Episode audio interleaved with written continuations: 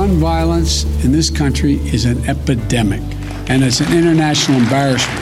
De Amerikaanse president Joe Biden wil het wapengeweld in Amerika aanpakken. Every day in this country, 316 people are shot every single day. En hij is niet de enige die roept om strengere regels. I am here for every person that has died at the hands of gun violence. The people demand a law banning the sale of assault weapons. Na schietpartijen, onlangs nog in Colorado, Georgia en South Carolina, zetten steeds meer mensen druk op de president om iets te doen. Ik ben Jeroen en ik leg je uit hoe Biden de strijd aangaat met wapengeweld en ook waarom dat nog niet zo makkelijk is. Lang verhaal kort. Een podcast van NOS op 3 en 3FM. Allereerst, wat wil president Biden nu precies? Want to rein in the proliferation of so-called ghost guns. You know, I want to see these kids treated as firearms. Ghost guns. Misschien heb je er nog nooit van gehoord. En precies dat is juist het probleem. Deze wapens hebben geen registratienummer. En dat betekent dat iedereen ze zomaar kan kopen. Het gaat bijvoorbeeld om plastic wapens die gemaakt zijn met een 3D-printer. Of geweren die online als bouwpakket zijn besteld en Amerikanen dan thuis in no time in elkaar kunnen zetten. Die moeten volgens Biden worden verboden.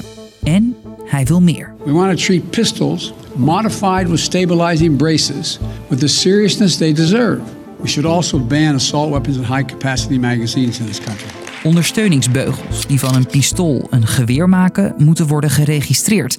En Biden wil af van semi-automatische wapens.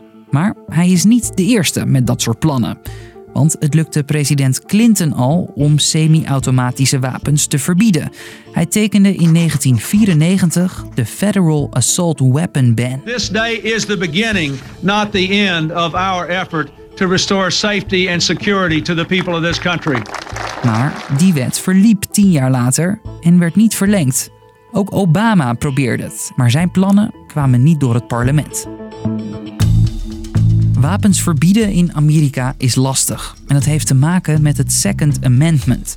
Daarin is het recht op het hebben en dragen van een wapen grondwettelijk vastgelegd. De wet werd in 1791 bedacht, vlak na de onafhankelijkheidsoorlog met de Britten. Het Second Amendment was bedoeld voor staten en burgers om zich te kunnen beschermen tegen een eventueel te machtige overheid. En voor pro-gun Amerikanen is de wet heel belangrijk. Americans have a right to obtain a firearm. If we lose the Second Amendment, then the first will fall. Pogingen van de Amerikaanse regering om het wapenbezit te beperken worden vaak tot het hoogste niveau bevochten in de rechtbank. Want tegenover de regering staat de NRA, de National Rifle Association, een belangrijke en machtige lobbygroep die dus voor wapens is. Na elke mass shooting is hun antwoord stevast: The only thing, The only way, the best way, the surest way to stop a bad guy with a gun is a good guy with a gun. En ook goed om te noemen, de NRA heeft belangrijke vrienden. Zowel lokaal als landelijk hebben ze heel veel politici in hun zak zitten. Die krijgen veel geld gedoneerd van de NRA als ze maar tegen strengere wapenwetten stemmen. En dat helpt. I ask the supporters of this legislation who do you think you are to disarm Americans? Volgens president Biden hebben zijn plannen niks met dat Second Amendment te maken. Nothing I'm about to recommend in any way impinges on the Second Amendment. En sommige van zijn plannen kan hij gewoon invoeren. Daarvoor heeft hij geen meerderheid van het parlement nodig, vertelt deze expert. Many of the actions that President Biden announced today are actions that he can do alone through the executive branch, or at least that he and his advisors believe the executive branch has authority to do. En volgens president Biden willen de meeste Amerikanen dat er iets gebeurt. En dat klopt ook, volgens een onderzoek dat persbureau Reuters vorig jaar deed. Daaruit blijkt dat 69% van de Amerikanen strengere wapenwetten wil. Maar of dat ook betekent dat een meerderheid van het Amerikaanse parlement het wil? Last time when a Democratic administration tried to get gun regulations passed and nothing happened. Dus, lang verhaal kort. President Biden heeft verschillende plannen om het wapengeweld in Amerika aan te pakken. Maar hij is niet de eerste president die dat probeert. Wapens verbieden in Amerika is lastig, want het hebben van een wapen is daar een grondrecht.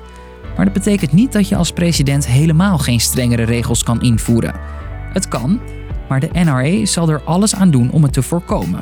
Met hun sterke lobby hebben ze veel macht in de politiek en hebben zo al meerdere keren strengere regels tegengehouden. Dat was hem weer voor vandaag. Het is tijd voor weekend. Maandag rond 5 uur zijn we er weer met een lang verhaal, maar dan lekker kort. Fijn weekend. Vond je deze podcast interessant? In de 3FM-app vind je er nog veel meer. Zoals deze. Hey hoi, ik ben Chris Segers en we duiken de koffer in. Op weg naar de meest bijzondere plekken op aarde. Dan worden die ijsbergen in één keer roze en paars en blauw. Altijd al afgevraagd hoe het er nou echt achter de schermen van een reisprogramma aan toe gaat. Ze hebben gewoon letterlijk dat vliegtuig voor ons tegengehouden. In welke andere plek zou je dat meemaken? Fasten your seatbelts, we're ready for takeoff. De podcast De Koffer in met drie op reis. Check je via de 3FM-app of jouw favoriete podcastplatform.